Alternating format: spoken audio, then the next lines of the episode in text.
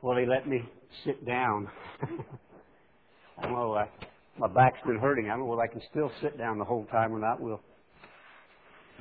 And if it gets too rough, I guess I won't pull a Gerald Waterhouse and speak for four or five hours. I remember in times past, uh, had some friends in Houston and Fort Myers that I used to. I look like Gerald Waterhouse, but I don't have that kind of ability to speak. I guess. You know, it's interesting for me that it's been since, I guess, this past two years now that we've kept the holy, the spring holy days. It was 65, I think, was the last time we kept it when we were in Houston, and they put an end to it. And I enjoy it. I enjoy being able to be together on God's holy days, and I hope you do too. You know, for me, the Passover, you know, before Passover, we we went out and searched our houses like Daryl was bringing out on the Sabbath or on the first holy day. We spent two weeks, you know, searching our homes for for physical leavening. But sometimes you wonder uh, how deep we search ourselves, our personal lives, to see how much uh, leaven we have in there. It's interesting. I, I always enjoy on Passover reading Psalms 22, and Daryl went through Psalms 22. There's so much meaning in there to what our Savior did for us in Isaiah 52 and 53. Those are tremendous scriptures, and they have a lot, they mean a lot to me. And that should mean a lot to all of us because what our Savior really put up for us. And it's interesting that here is the God of the universe, the you know, there's God the Father and Christ, but back at the time was God and the Word, and the Word created everything. And to think that this created being was willing to devoid himself of existence, to come down to the size of a sperm cell, to be put into a, a woman and became a human being for us as human beings, for all mankind and then to only get 33 years of life and sacrifice that life without any pride. And that's something hard to, for me, you know, I, I'm like all, like a lot of human, maybe not everybody, but I think there is a certain amount of pride that all of us have. I used to think when I, my work, I wanted to be proud of the work I did, and then we come and finally come down to realize God hates pride. So, you know, we, we can't say I'm proud of my work. We just have to say I did the best job I can and I'm pleased with what I do. So, but pride is something that we all have to fight. I, I know that. And something about the Passover is interesting to me is that Christ is the unleavened bread he gave up. And on the Passover day, sin left. That means when Christ died, He took the sins of the world away from me. He took the leavening out. So now we have, what, five more days? After the Passover, you have six days to try to take and get yourself aligned with Christ. Put the, put the leaven or the sin out of your own life. Christ was that, was our Passover. Uh, John chapter 6. Go there. I think that's where I, I might have got this someplace else too, but these are.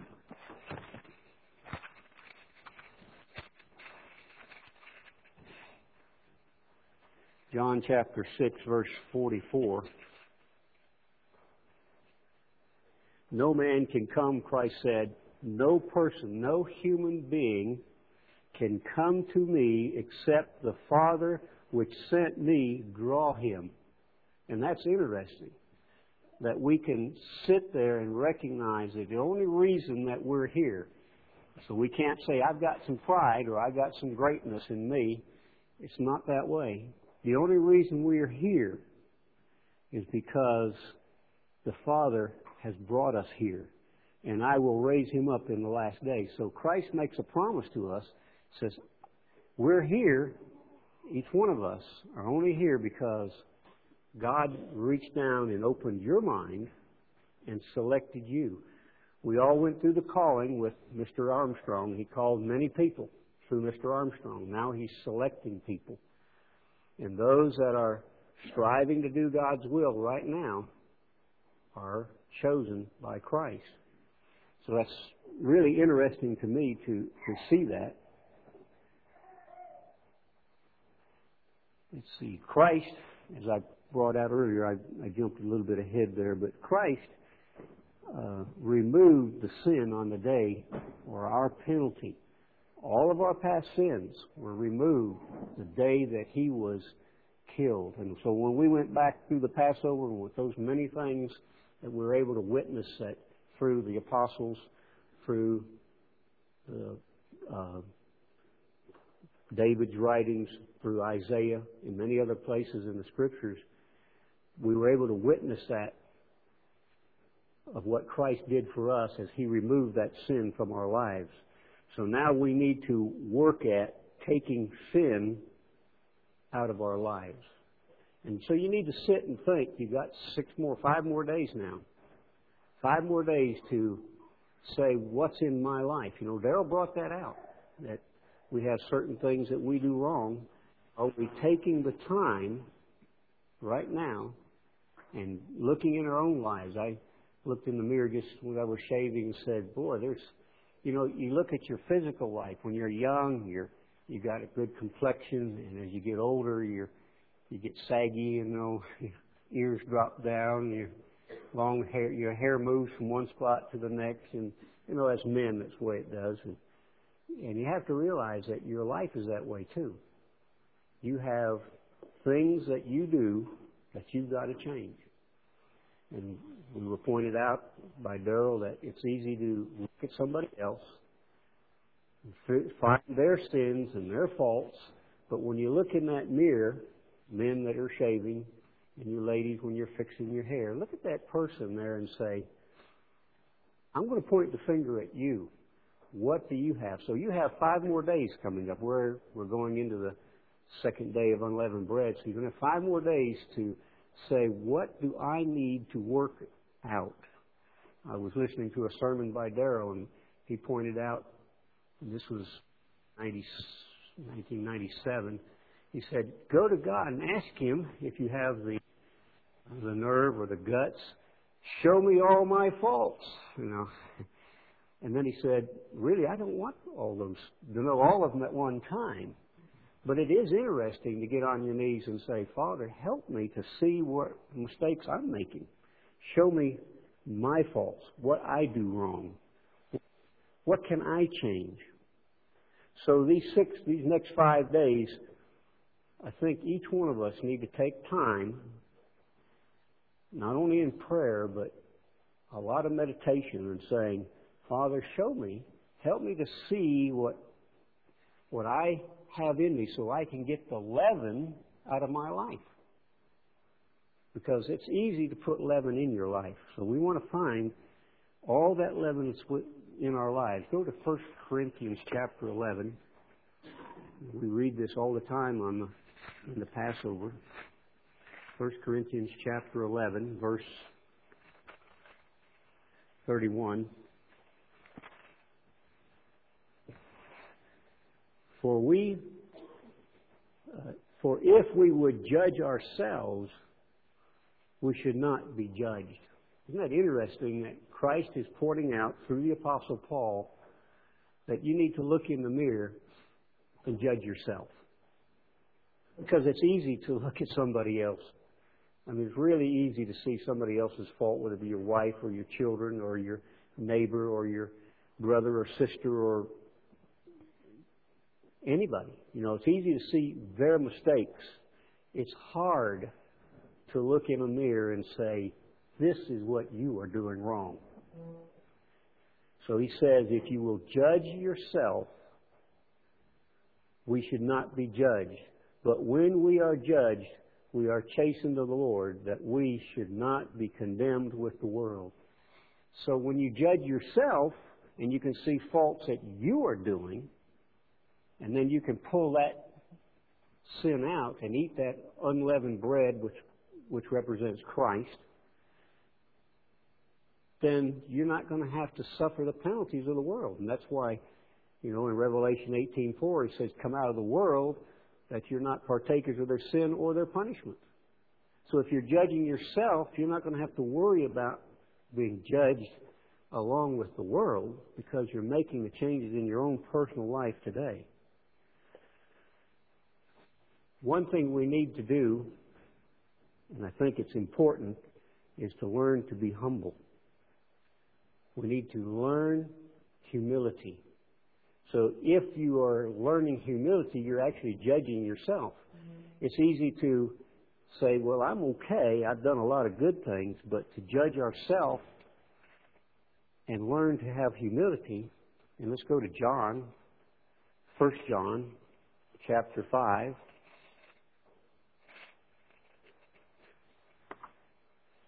where we'll read here 1 John chapter 5 verse 6. For this is he, uh, let's see, am I in the right spot? 5 verse 6.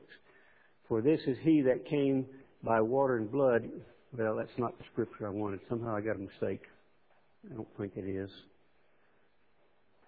Anyway, we should learn to be humble. Is basically what I was trying to get. If you're looking in the mirror, if you're striving to see what you do wrong, then you learn to humble yourself.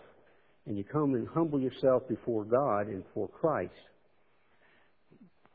Romans chapter 3. Romans chapter 3. If we're humbling ourselves and we're going to learn how to to pull sin out of our own personal life. And I want to start in verse 10, Romans chapter 3, verse 10. As it is written, there is none righteous, no, not one. So Paul was reminding us to say, okay, you need to be humble. So you can't say, hey, I am good. I do a lot of right things in my life. No. Paul was inspired to write that there is nobody that is good. There is none good, no, not one. There is none that understands. There is none that seeks after God. Basically, in the church, we all went through a lot of those years, or at least most of us did, and we could see where we thought we were really good. We were really doing the right things. But, but we weren't. Because we really didn't understand. We didn't understand a lot of things that God was telling us to learn to understand. So we find out Passover is the night to be much observed. There is no other night that is more important than what happened when Christ changed the symbols of the, the lamb and stuff to the bread and the wine. That is a night that is so important to see. It is the night most to observe. But the church doesn't understand that as a whole. They are all gone out of the way they are altogether become unprofitable, and there is none that does good, no, not one. So twice he's repeated this that need to look at yourself. Can't build yourself up. Hey, I'm something great. No. In reality, not a person is any good. Their throat is an open sepulchre. Isn't that what, what they're bringing out? We accuse each other. We find somebody making a mistake. Is it become an open grave? Do we spew out things to destroy another person, to kill them? And with their tongues, they use deceit. The poison of asp is under their lips. So much that we have to grasp that. It's, this is something we need to be looking at because it is a sin that people have. Humanity has. I have it. And I've got to get rid of it. So when I was going through this, I said, hey, this is some of the sins that I need to pull out of my life, whose mouth is full of cursing and bitterness, and their feet are swift to shed blood. Whose blood? No, we're not killing each other physically, but we do kill each other spiritually. Destruction and misery is in their ways, and the way of peace they have not known. God wants us to learn peace, and until we can learn peace, how can we be in the world tomorrow and teach people to have peace.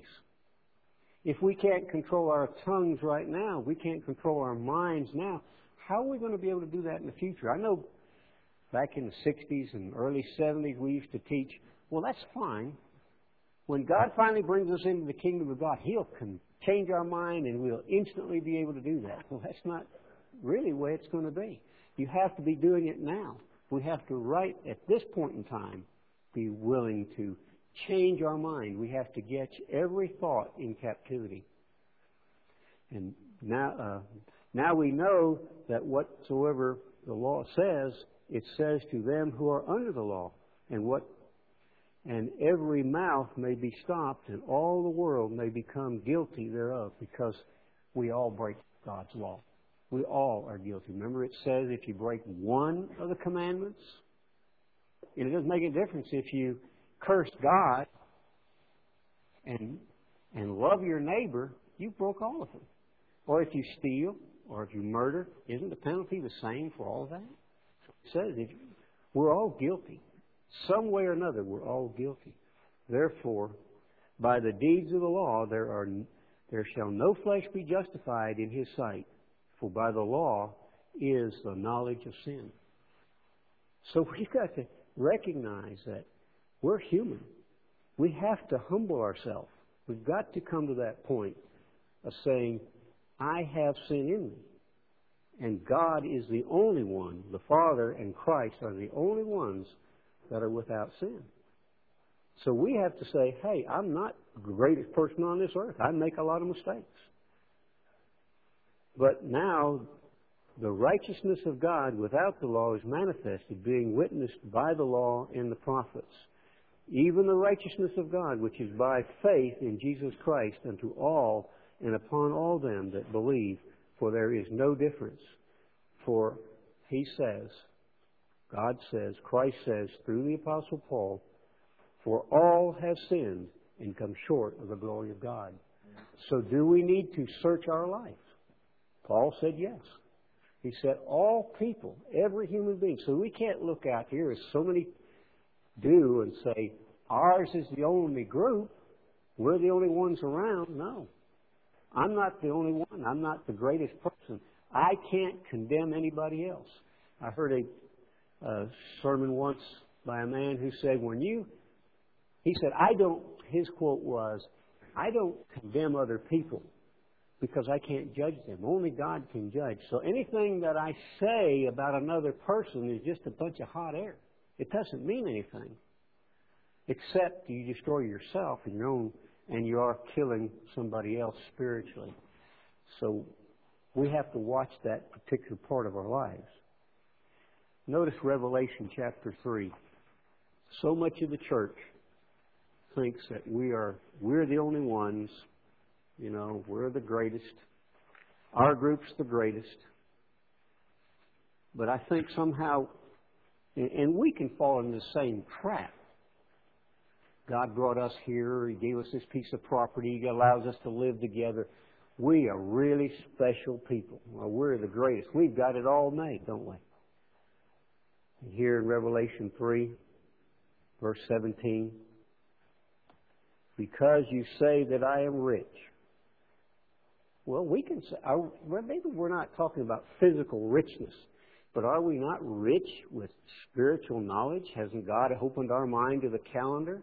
Hasn't God opened our minds to the Passover, to uh, the minor prophets, opened us to many things that God can get. So are we rich? I mean, is this the riches that, that we really look for?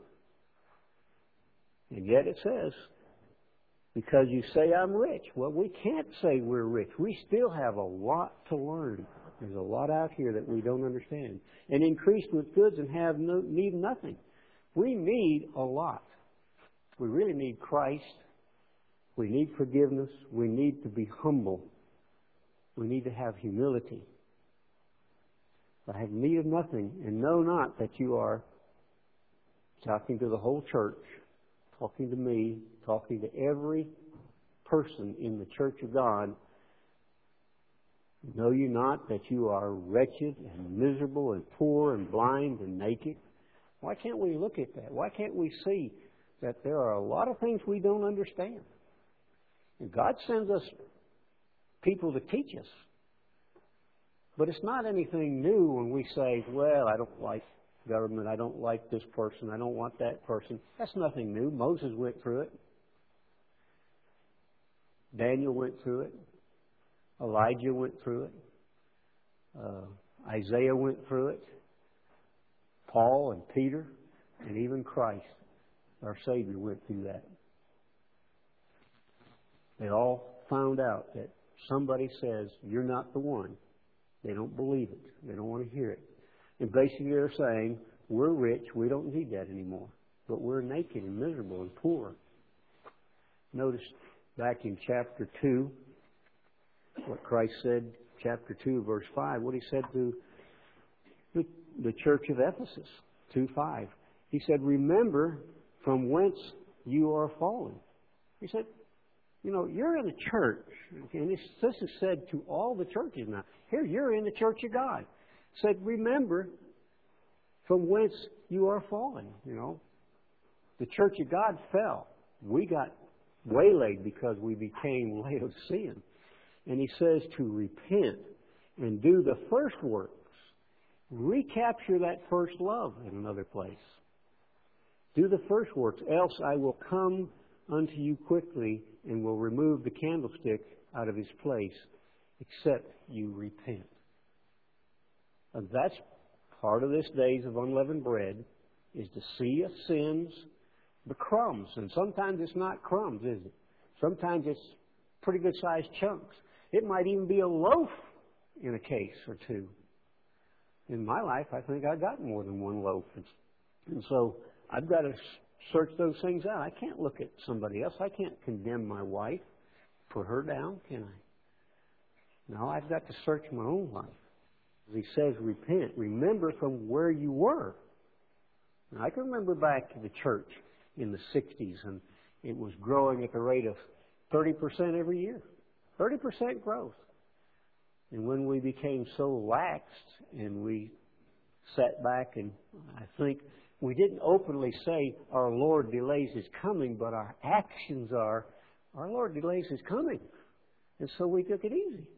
And look where we are today. So he says, remember where you came from and repent and turn around. Again, in chapter 3, verses 1 and 2, uh, verses 2 and 3 talking to Sardis here, 2 and 3, say, Be watchful and strengthen the things which remain. Also, you have certain things in your life. It says, strengthen those things up. Strengthen the things that remain that are ready to die. Well, if we sit back and say, hey, I've got it made, I can take it pretty easy today. No those things are probably ready to die, for I have not found your works perfect. So God's saying to us the same way, our works are not perfect yet. We still have things to change, don't we? We got ways to go.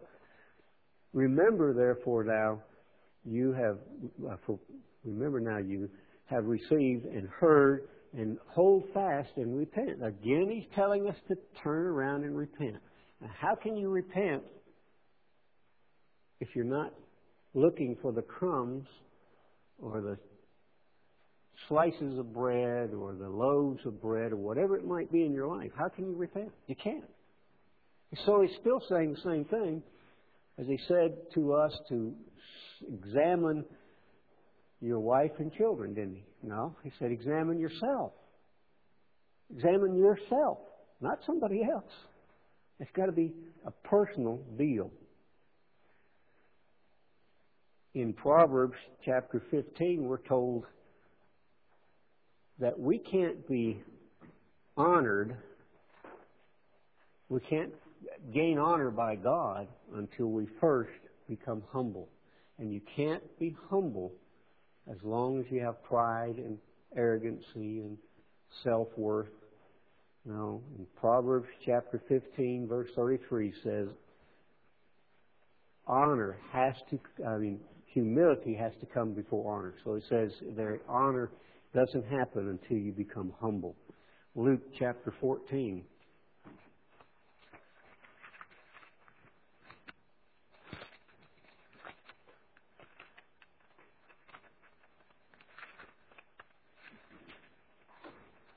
Luke 14 in the same line.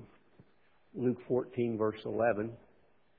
For whoso exalts himself shall be abased, and he that humbles himself shall be exalted. So here it's telling us the same thing. You first, if you're going to be, God can use you before He can ever use you for anything, you have to become humble. So you, you first have to realize you're base, you're nothing, recognizing, I think we used to talk about that in, in back in the 60s, late 60s, that God building with clay, you know, He's the potter. He took down the very bottom, the last, the scum, you know, scum stuff of, of the bottom, and that's what He's built us out of. So we're really, if you really realize you are the base, you're the, you're the least. Otherwise, you wouldn't be here. If you're something great, you wouldn't be here. Most of the time, you find that those people that think they're something don't need God. They don't need God, but we need God because He is something. Philippians 2. I know I'm going to go through a lot of a lot of scriptures, but you know it's mostly a, something to think about here while we, when we uh, going through the Passover or the days of unleavened bread. Philippians 2, verse 5. Philippians 2, verse 5. Let this mind be in you, which was also in Jesus Christ. Did Christ ever make himself greater talk to himself as being greater than anybody else. No, he was a base. He was, he thought, he, and he himself said, I of myself can do nothing. And it's hard to realize spiritually, physically, if you're going to do things for God, to recognize the fact you can of yourself do nothing. So here he said, Verse 5 Let this mind, the mind of Christ, be in you, who, being in the form of God, thought it not robbery to be equal with God.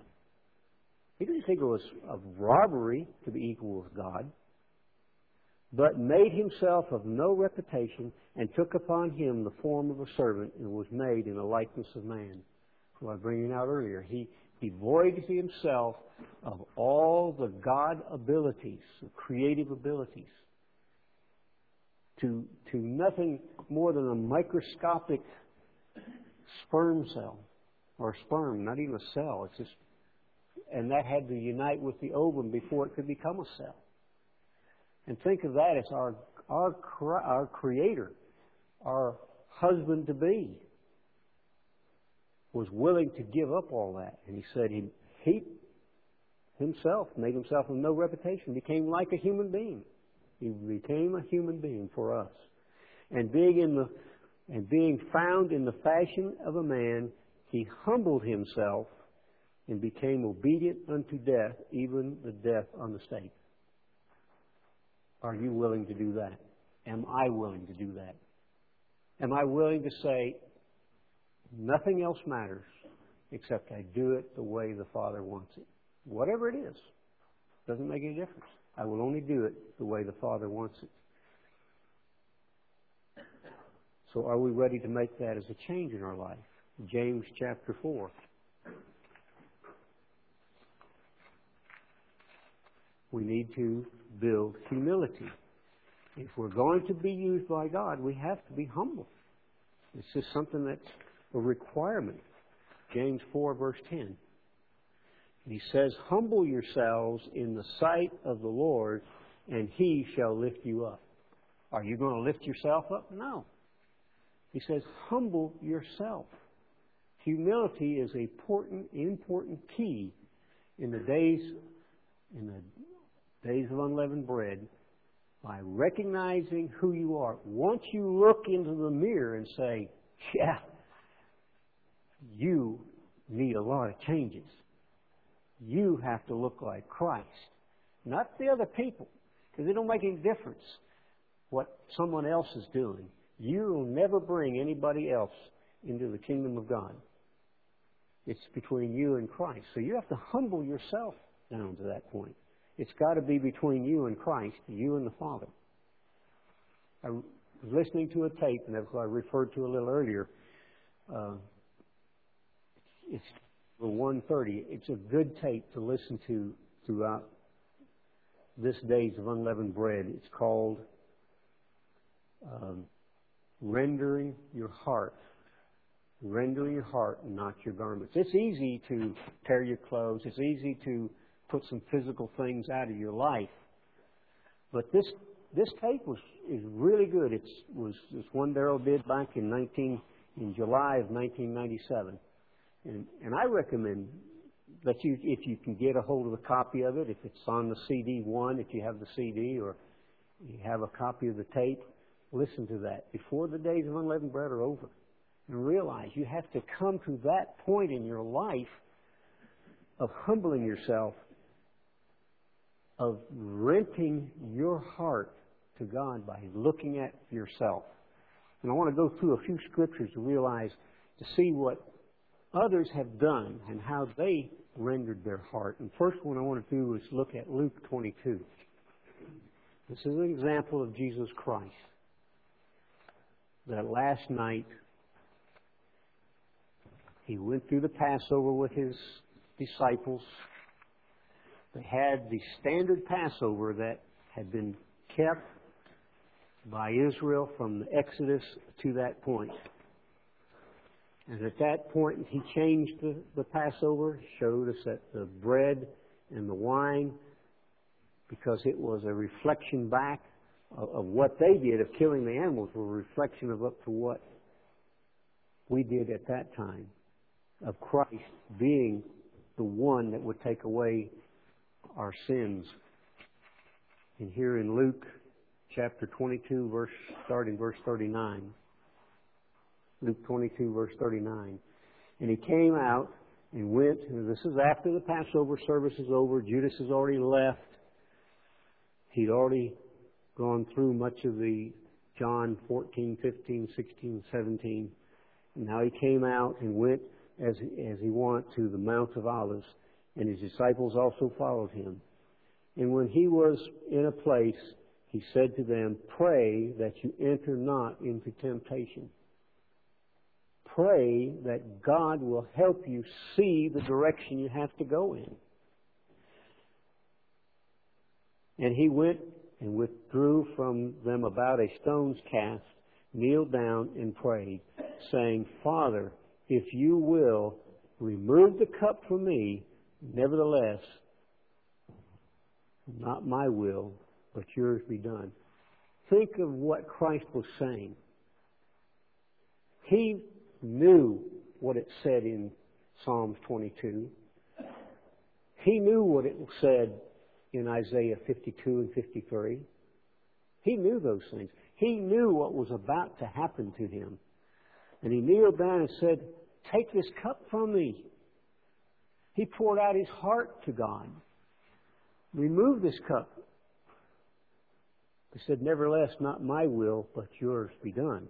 He was humble, wasn't he? He had humility. He was willing to go all the way. And there appeared an angel unto him from heaven, strengthening him. And being in an agony, he prayed more earnestly. He was rendering his heart to God. He prayed more earnestly. And his sweat was as it were, drops of blood falling to the ground. How often have we, how often have you, how often have I been able to come to that type of prayer that I, that you just cry out? You render yourself to God, recognizing that if it isn't in God's hands, it's not going to happen. It has to be our Creator, our Father, we need to cry out with that type. Christ set that example. That's something that we should be doing throughout the days of unleavened bread. Having that type of a prayer.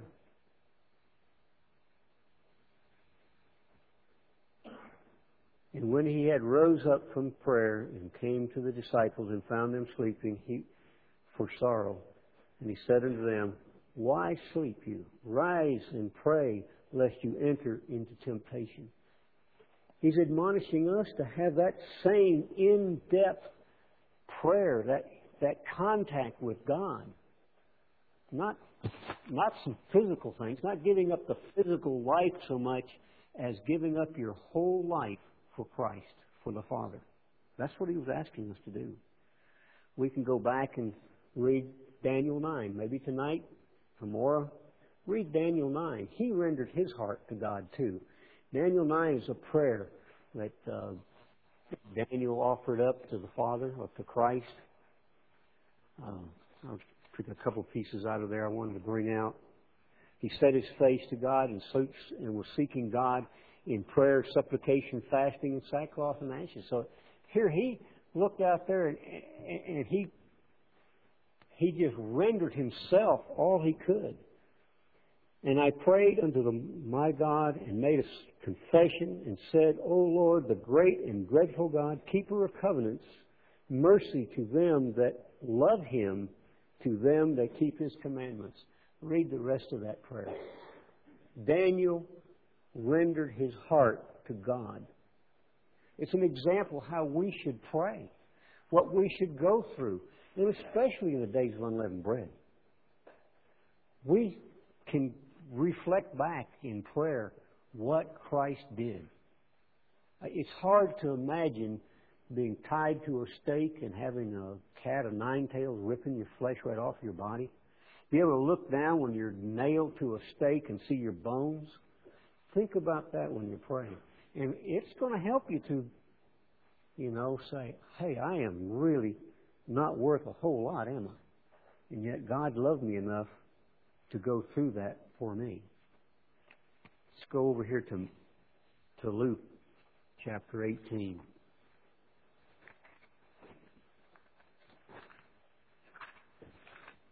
When we come close to God in prayer, just opening our hearts up to God. Luke 18, verse 19.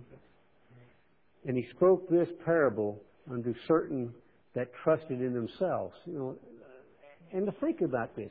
Do I trust myself? Do I trust that I'm going to, to grasp these things?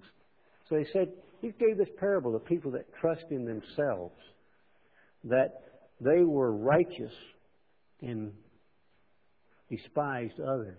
Is that talking about? Is that what we heard on the first day of unleavened bread, on Passover day?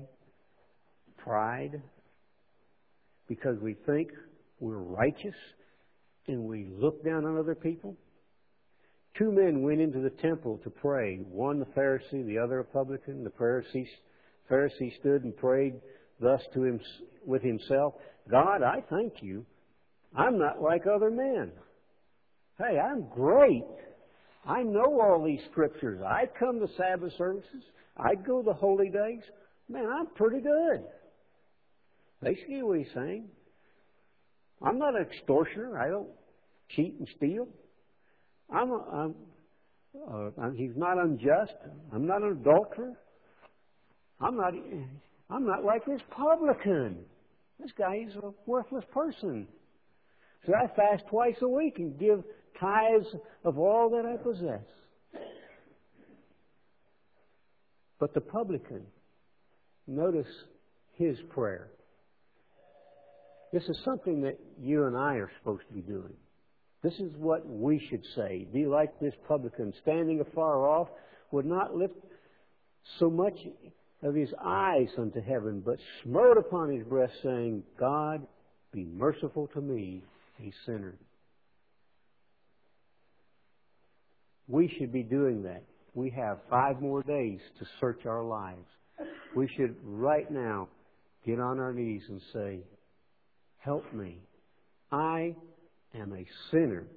I fall short of a mark of excellence.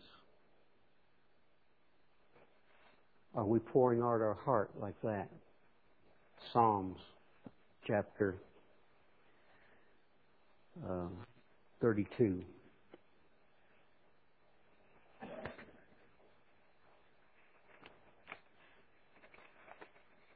Psalms chapter 32, verse 1. Blessed is he whose transgression is forgiven, whose sin is covered. Here we're told that Christ has covered our sins. Are we not? Didn't God say your sins are covered? When we took that Passover, we recognized that fact. When we ate that bread, we drank that cup, that little bit of wine, the blood of, representing the blood of Christ, our sins were covered. Blessed is the man unto whom the Lord imputes no iniquity, and in whose spirit there is no guile. When I kept silent, my bones waxed old through my roaring all the day long. He prayed. Are we praying all the time, instant in prayer? For day and night your hand was heavy upon me, and my moisture is turned into drought in the summer. I acknowledge, listen to what David says. I acknowledge my sin unto you, and my iniquity have I not hid. I, I said, I will confess my transgressions unto the Lord, and you uh, forgave the iniquity of my sins. Isn't that what we did on the Passover? We recognized and said, Hey, I'm a sinner. I took that bread, he ate that, and said, I'm eating the fact that Christ paid for all the physical things I do wrong. And I drank that blood and recognized that God does no longer look at my sins. They're covered.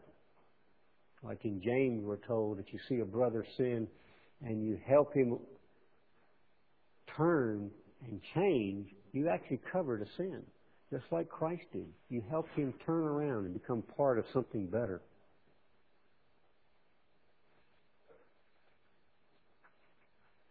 Luke chapter 15.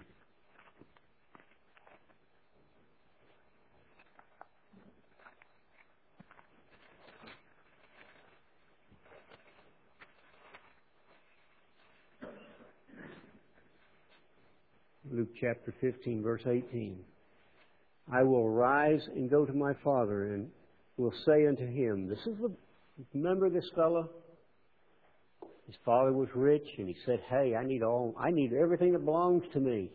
I need my, my, uh, inheritance. And he took his inheritance and he spent it unwisely. He became broke and destitute. Finally, he looked up and said, I will arise and go to my father, and will say unto him, Father, I have sinned against heaven and before you. Can we do that? Can we look back and say, I wasted the things that God gave to me to this point? A Laodicean doesn't do that, does it? A Laodicean will sit up there and say, I don't need anything else. I'm rich and preach with goods. But this fellow recognized he made a mistake. He searched his life and found he made some mistakes. And he arose and came to his father, but when he was a great distance away, his father saw him and had compassion and ran and fell on, on his neck and kissed him. If we turn around, we can recognize that God's going to do that to us too. He will help us. He will forgive us. He will kiss us. He will accept us back. But we have to change. We have to be like that fellow that says, hey, I've wasted most of my life.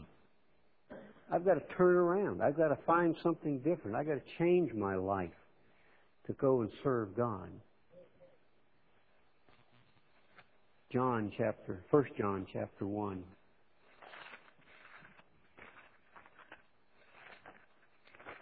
We have to come to the point to, to be willing to render our hearts to see that I am a sinner.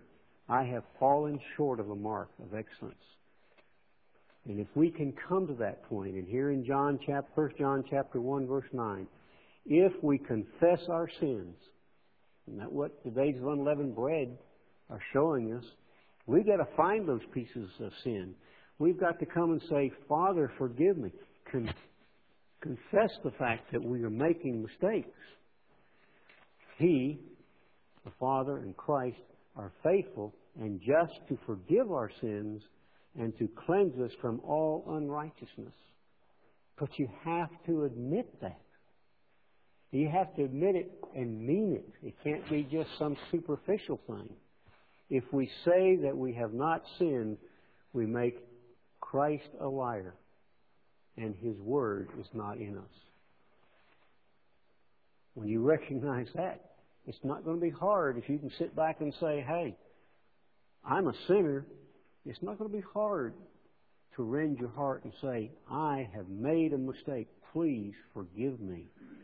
Help me. Guide me. Teach me. Christ set us the example. We have to follow that example. First, uh, back to John chapter uh, chapter five, the book of John chapter five. Christ is our example.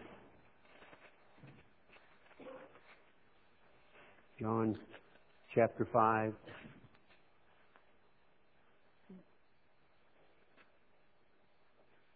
Verse 17. John chapter 5, 17. But Jesus answered them, My Father works hitherto, and I work. Therefore the Jews sought more to kill him because he only had spoken, not only broken the Sabbath, but had it said although also that God was his father, making him equal with God. You know, are we not told in Romans that if the Spirit of God, God in Christ, dwell in us, then we are sons too? So can't we also say we are sons of God, daughters of God? So we are then equal with God, not in authority, but the fact that we are children, not born yet, but begotten of God, and as far as God's concerned, we are children. Then answered Jesus and said unto them, Truly I say to you, the Son can do nothing of himself but what he sees the Father do. For what things soever he does, these also does the Son likewise. We're sons and daughters of God. We can do nothing on our own. We can't accomplish things that will bring honor and praise to God without God dwelling in us. And if we take that approach to humility and in prayer and humbling ourselves and say, hey, I can do nothing of myself. What I have, what in, can reflect back to God comes from God. And I can only do that if I go to God and say, Help me. Open my understanding. Throughout this day, throughout this past this days of unleavened bread, we each one every day need to come and say, I cannot find my sins by myself. Show me my sins. Show me the direction to go. Open my understanding. Teach me. Lead me. And then do it that way. Follow that path. Again, over in chapter 8, Christ says basically the same thing. Chapter 8, verse 28 and 29. Then Jesus said unto them, When you have lifted up the Son of Man, then shall you know that I am He, and that I do nothing of myself, but what the Father has taught me, I speak those things. Can we say that? I can do nothing of myself, but as the Father teaches me,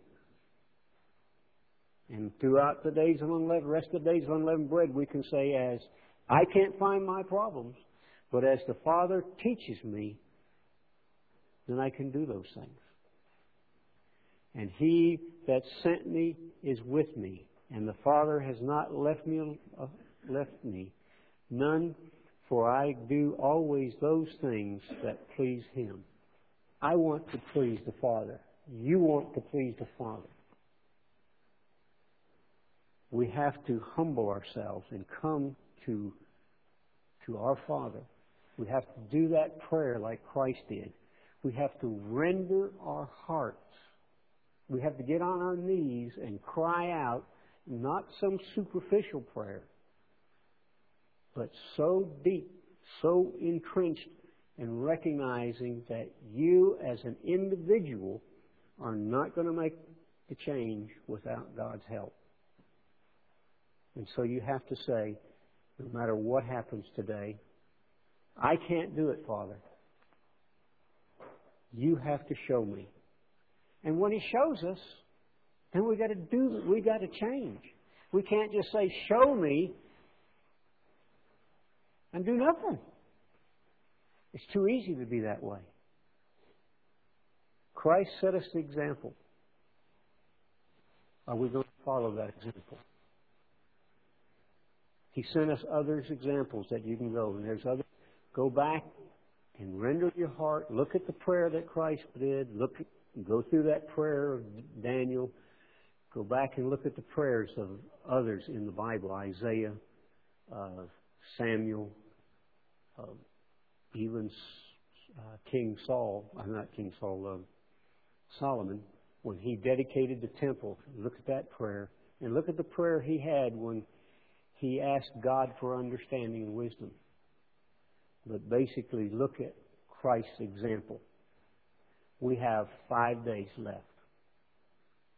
Are we going to find the, crumbs? Are we going to find the sin in our life? When we do, will we change? We have five more days to wind up looking like Christ. That's what the days of unleavened bread are about eating unleavened bread, and every time you eat that unleavened bread, say, This represents the body of Christ. This is what God wants me to look like unleavened, not puffed up, but to be sin free. So, five more days. Render your hearts, search your life, make the change.